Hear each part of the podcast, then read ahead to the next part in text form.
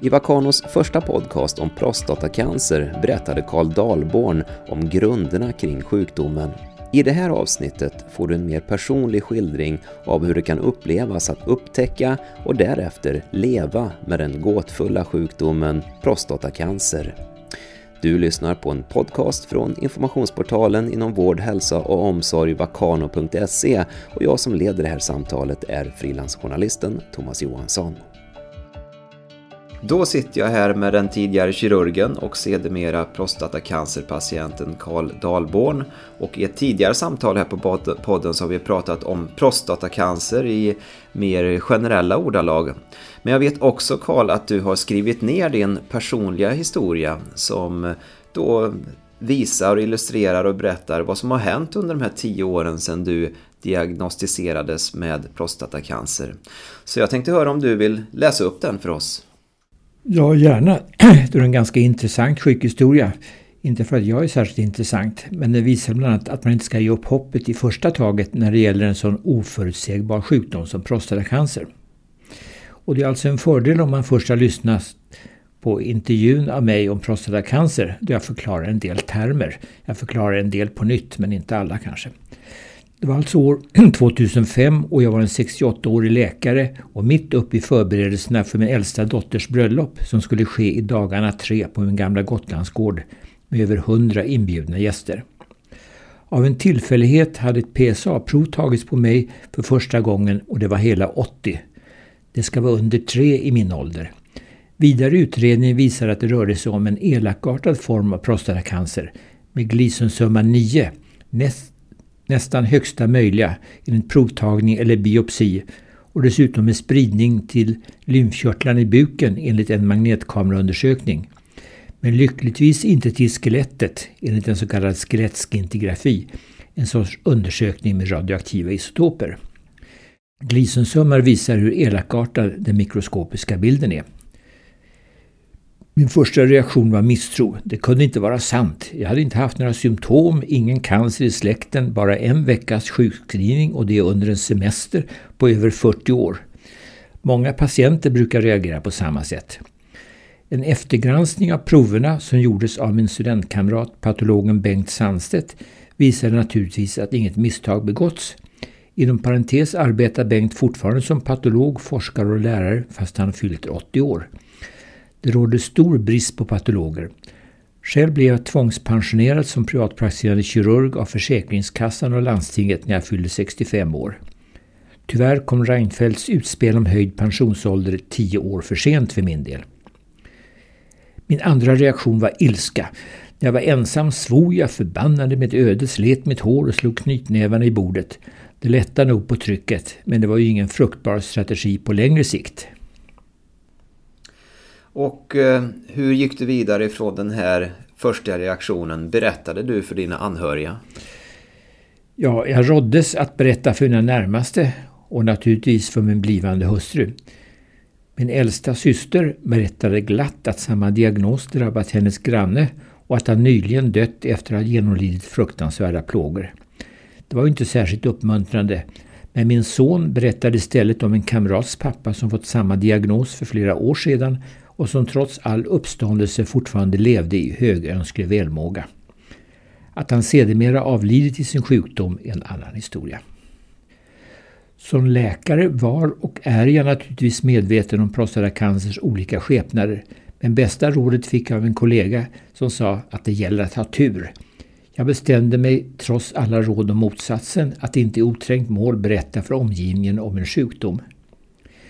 Min yngre bror påminner mig om vad den kände advokaten Henning Sjöström lär ha yttrat när en bekant frågade honom om han berättat om alla sina krämpor. Nej, och det är jag mycket tacksam över. Genom att nu berätta min sjukhistoria efter cancerdiagnosen bekräftas visserligen att jag inte lever som jag lär, men det är inte många som, jag gör, som gör det och dessutom gör det på uppmaning av utbildningsföretaget Vacano som tror att det kan vara av värde i utbildningssyfte. Jag är inte ensam bland läkare att avstå från att ta PSA-prov på sig själv. Jag delar nog Socialstyrelsens uppfattning att alla män i vissa åldersgrupper, i första hand mellan 50 och 75 år, ska upplysas om rätten till provtagning men bara efter information om för och nackdelar. I mitt fall hade man kanske kunnat ställa diagnosen för kanske tio år sedan, men till, eh, kanske tio år tidigare, men till priset av att jag mycket tidigare fått behandlingar med bland annat stora biverkningar och att jag i så fall inte kunnat eller vågat satsa på den kvinna, Lena, som nu är min hustru och som berikar min tillvaro. Jag inser naturligtvis att alla män med prostatacancer inte haft tur och inte delar min uppfattning om värdet av screening med PSA. Och du berättade i vårt förra samtal här om eh, prostatacancer, om Eh, att många blir som nästan lamslagna när de får det här beskedet om att de har drabbats av den här sjukdomen och du hade någon liknande reaktion. Hur blev din reaktion på lite längre sikt sen? Ja, nästa reaktion var att göra något konstruktivt av den utmätta tiden. Jag Tänkte först jag skulle läsa de böcker jag inte hunnit läsa. Jag började till exempel läsa Iliaden på nytt. Trots att jag försökt läsa den när jag gick i skolan. Men sorgligt nog kom jag bara halvvägs även denna gång, trots verket alla kver, kvaliteter. Däremot läste jag med stor behållning om flera verk av Dostojevskij och Tolstoj. August Strindberg och Hjalmar Söderberg också skänkt med stor glädje. Och utan att konkurrera mina författarvänner, levande eller döda, börjar med en enkel så kallad släktkrönika för att för kommande generationer berätta om mina hågkomster av främst mina enastående föräldrar som båda var mycket starka personligheter och som jag inte ville skulle glömmas bort. Den blev färdig för länge sedan men intresset har tyvärr varit ganska svalt bland barnen så vi får hoppas på barnbarnen. De har dock ännu inte lärt sig läsa. Nej, men det kommer förhoppningsvis. Ja. Vi får se. Ja. Vad hände sen vidare angående din utredning och behandling av cancern? Ja, åter till sjukdomen. Normalt skulle man göra en så kallad lymfkörtelutrymning för att se eventuell spridning till lymfkörtlar i buken. Men det skulle inneburit en stor operation och inget bröllopsfirande för min del. Istället gjordes en magnet magnetkameraundersökning, MR, som visade en omfattande spridning till lymfkörtlarna. Det var något av en pionjär då det nu är rutin med magnetkameraundersökning och inte med operation för att undersöka eventuell spridning. Vad föreslogs för behandling i ditt fall? Botande eller kurativ behandling med operation eller strålning var utesluten i mitt fall då tumören var spridd. Istället fick jag tablettbehandling med bykulatamid eller Casodex en substans som blockerar testosteronets eller den manliga könshormonets effekt på prostata, en så kallad antiandrogen. Det blockerar inte testosteroneffekten fullt ut på andra organ så biverkningarna som till exempel impotens är lindrigare. Man visste sedan flera år att både kirurgisk och medicinsk kastrering som erhålls genom injektioner får prostatacancer att tillbakabildas. Men till priset av ganska stora biverkningar. Med tabletter kan man ofta få samma effekt men som sagt med mindre biverkningar. Mm. Och du fick det här beskedet berättade du i bröllopstider på Gotland. Hur avlöpte det där bröllopet egentligen? Och bröllopet blev mycket lyckat. Sommaren skön avslutades med ännu ett bröllop, denna gång i Kiev i Ukraina. Dagen efter hemkomsten när jag stod och strök mina skjortor fick jag en stor hjärtinfarkt. Tänk om det hänt på flyget hem. Efter drygt två timmar var jag hjärtkateriserad och ballongvidgad och försedd med en så kallad stent av en skicklig kurdisk läkare på Karolinska sjukhuset. Klaga inte urskillningslöst på svensk sjukvård och invandrare. Infarkten berodde nog inte på hormonbehandlingen utan möjligen på att jag sedan några månader regelbundet ätit en antiinflammatorisk medicin, diklofenac eller Voltaren på grund av lätta ledbesvär. Sambandet var inte så känt då och kanske inte nu heller Suverän rehabilitering på Sankt Görans sjukhus där jag 40 år tidigare påbörjat min kirurgutbildning. Jag försågs naturligtvis med ett flertal mediciner som jag självsvåldigt slutat med efterhand på grund av olika biverkningar, verkliga eller inbillade. Dock är det livsviktigt att fortsätta med trombyl som sätter ned koagulationsförmågan för att förhindra en ny infarkt. Enligt Bengt Sandstedt, patologen, som hittat receptorer för acetylsalicylsyra i prostatacancervävnad kan det kanske också motverka tumörväxten. Och eh, hur svarade du på den här tablettbehandlingen vars namn jag inte ens kan uttala? Ja, det heter Biculatamid. De flesta brukar blanda ihop det så du är inte ensam om det. Men eh, redan i augusti var PCA nere från 80 till 10. Jag fick som en vanlig biverkning av tabletterna med bykulatamid en mycket besvärande ömmande förstoring av bröstkörtlarna, så kallad gynekomasti. Den hade kunnat motverkas av strålbehandling som jag dock inte fick, men ingen skada skedd då gynekomastin snabbt försvann med tamoxifen, ett antiöstrogen som motverkar det kvinnliga hormonet ansvarigt för biverkningen. Det bidrog kanske istället till att jag fick otrevliga värmevallningar som dock försvann med hjälp av en annan så kallad antiandrogen. Det påminner mig lite om en skämtteckning ur min ungdoms Salong Galin. Vad är det i den lilla flaskan? Det är ett luktborttagningsmedel. Men vad är det i den stora flaskan? Det tar bort lukten efter luktborttagningsmedlet. PSA steg dock till 20 redan i oktober och det var dags för kemisk eller medicinsk kastrering i form av injektioner med Procren Depot, en GnRH-analog var tredje månad som effektivt hämmar produktionen av testosteron. Kirurgisk kastrering kändes inte rätt för mig även om det är en billig och smidig metod. PSA sjönk nu efter några månader till 2 och efter ytterligare något år successivt till under 1 jag hade således turen att ha en påtagligt hormonkänslig tumör. Och du nämnde biverkningar som du fick. Är det här oundvikligt? Ja, mer eller mindre. Eh, det är ett pris man måste betala för förlängd överlevnad. Efter ett drygt år debuterade en så kallad åldersdiabetes med måttligt höjda blodsockervärdet. Sambandet med hormonmedicinering är kanske osäkert då min diabetes kom ganska tidigt i behandlingen men annars är det en välkänd biverkan. Jag ordinerades den sedvanliga medicinen Metformin som jag dock enligt sedvanligt mönster slutade med då jag misstänkte mer eller mindre ogrundat vissa biverkningar. Försökte du motverka din diabetes på annat sätt? Ja, även om jag tidigare varit lagom fysiskt aktiv i vardagslivet har jag sedan dess regelbundet börjat promenera i tämligen rask takt, minst en timme var dag. På söndagarna har min fru och jag gjort till vana att ta allmänna kommunikationer till någon förort, allt från Saltsjöbaden till Husby och vandrat i två till trimmar och upptäckt natur och kultur. Det finns en app som heter Trippa som man kan ladda ner till sin dator eller iPhone med hur många utflyktstips som helst. Mer och mer forskning visar att även relativt måttlig motion som en halvtimmes promenad var eller varannan dag har en välgörande effekt både på hjärta, ämnesomsättning och för att motverka tumörsjukdomar.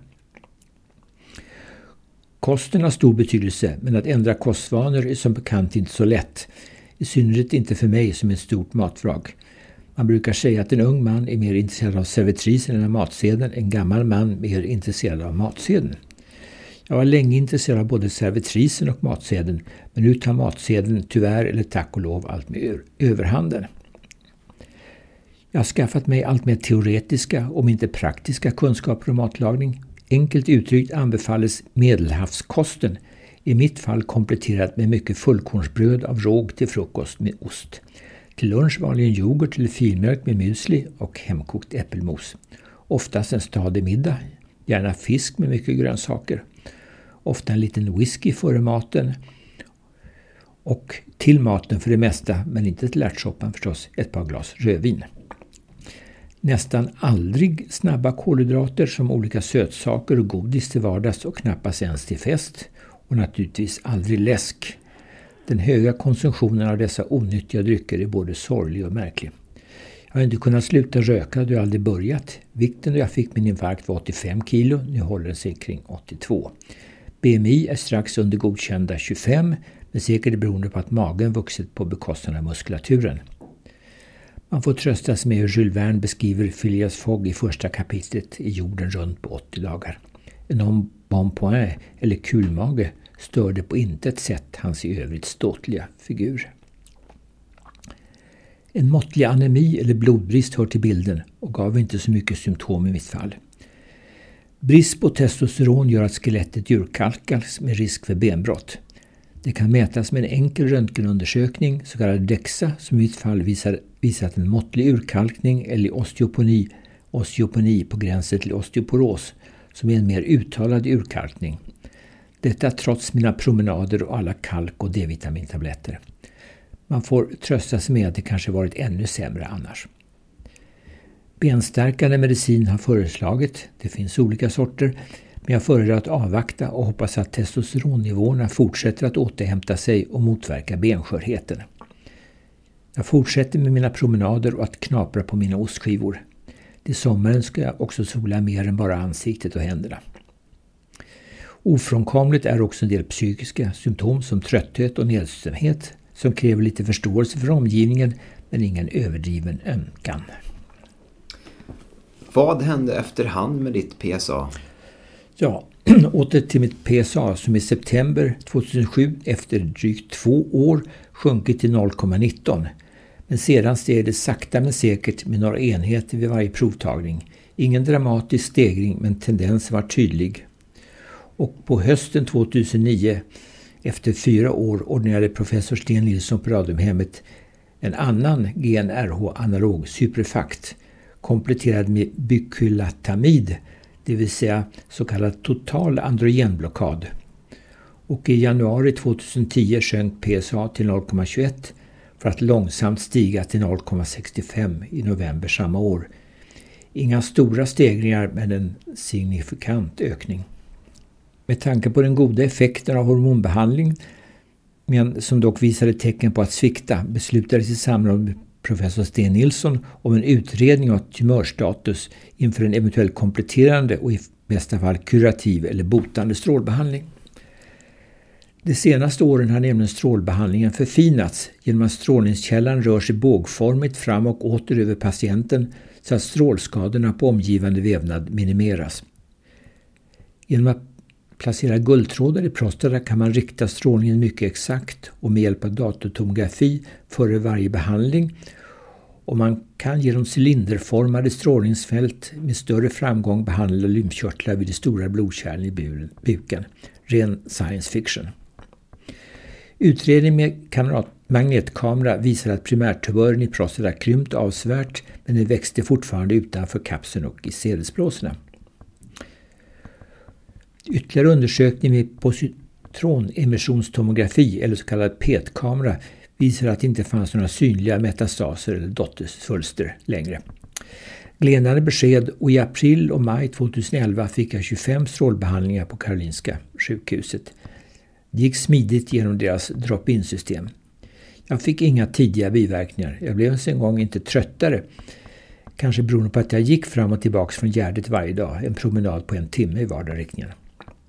I augusti samma år var PSA inte längre mätbart och det har så förblivit vid upprepade kontroller. Nu är det snart dags för ett nytt prov. Det är alltid lika nervös. Det visar att man oftast är oroligare innan man får provsvaret än efter, även om det råkar bli ett dåligt svar. Det finns naturligtvis ingen garanti för att cancern inte kommer tillbaks, men troligen kommer jag att dö av någon annan orsak. I september 2011, fyra månader efter strålningen, slutade jag med injektionerna mot produktionen av testosteron och i december samma år med tabletterna som blockerar dess effekter. Äntligen blev jag fri från hormonbehandlingen som jag dock fördragit med jämnmod utan alltför stora biverkningar. Vad har hänt med ditt testosteron? Ja, testosteronet har långsamt gått upp från 0 och var i höstas 3,4. Ett normalvärde är över 10. Hormonbehandling har föreslagits men jag föredrar att avvakta. Man börjar visserligen tona ner riskerna med extra testosterontillförsel men jag ser vissa tveksamheter i mitt fall med tanke på min infarkt. Som en sen och trolig biverkan av strålbehandling fick jag sent sommaren 2013 en kraftig urinvägsinfektion med träningsinkontinens. Tack och lov var jag ensam på Gotland och med tillgång till tvättmaskin. Jag ångrar att jag inte tog kort på tvättlinan med alla byxor på tork. Besvären försvann lyckligtvis snabbt efter antibiotika när odlingssvaret väl var färdigt. Infektionen återkom för några månader sedan men försvann även denna gång snabbt efter behandling. Efter några månader fick jag tarmblödningar. Det är en vanlig effekt beroende på en strålskada på ändtarmen som ligger alldeles bakom prostata. Diagnosen fastställdes vid en koloskopering, en sorts tarmundersökning på Sankt Görans sjukhus av en skicklig läkare från Iran och behandling med argonlaser inleddes. Besvären försvann efterhand men på kort sikt motverkades naturligtvis uppgången av blodvärdet. Tack och lov tycker jag om radhusbiff eller blodpudding. Fick din sjukdom några andra konsekvenser? Ja, men kanske mer positiva. Jag blev av min gode vän Torsten Sundberg ombedd att vara med i styrelsen för patientföreningen ProLiv i Stockholm när han hörde att jag hade fått samma diagnos som han. Föreningen grundades för över tio år sedan och gör stor nytta bland annat genom sin jourtelefon dit oroliga patienter kan ringa för att få stöd och råd, genom samtalsgrupper för patienter och anhöriga, genom informationsmöten och genom att ge ut en tidning. Min medverkan har varit blygsam i förhållande till Torstens, men jag har förhoppningsvis kunnat bidra med en del kunskap i min dubbla roll som läkare och patient, på samma sätt som jag hoppas att den här berättelsen kan bidra till lite tröst och upplysning även om min sjukhistoria i vissa avseenden är unik. Jag vill också uttrycka min tacksamhet över den fina vård jag fått. Men vad hände egentligen sen? Ja, jag tänker vad som hände efter bröllopet. Ja, bröllopsparet från Gotland år 2005 är nu tillbaks i Sverige efter flera år i Kina, Singapore, Danmark och andra exotiska länder i den svenska exportindustrins tjänst. Med i bagaget hem finns en flicka och en pojke på numera 6 och 4 år. Och vad hände med dig på det personliga planet? Ja, för Lenas och min del hände det att vi gifte oss midsommar 2006 vid en romantisk ceremoni i paviljongen i de badande vännernas trädgård i Visby. Vi är fortfarande lyckligt gifta trots ofrånkomliga, ofrånkomliga men berikande kulturkrockar. Lena arbetar som heltid arbetar heltid som uppskattad förskollärare, vilket hon utbildar sig till i Sverige. Det är fjärran från hennes tidigare yrke som lärare i ryska vid universitetet i Moskva. Hon är mycket engagerad i småbarnen och sitt nya yrke. Själv saknar jag mitt yrkesliv som privatpraktiserande kirurg, men det gäller att gilla läget, att ha ett evigt sommarlov och framförallt att jag mår så pass bra. Livet har fortfarande mycket att erbjuda och det är alltid spännande att se vad som händer sedan, inte bara ur sitt eget snäva perspektiv. Där har jag, Karl Dahlborn, berättat för Thomas Johansson på uppdrag av informations och utbildningsportalen Vakano. Vi är tacksamma för dina synpunkter på programmet och kanske har du tips eller önskemål om andra spännande forskningsområden inom vård, hälsa och omsorg. Kontaktuppgifter hittar du på vakano.se och där hittar du också andra intressanta poddar och artiklar. Välkommen dit!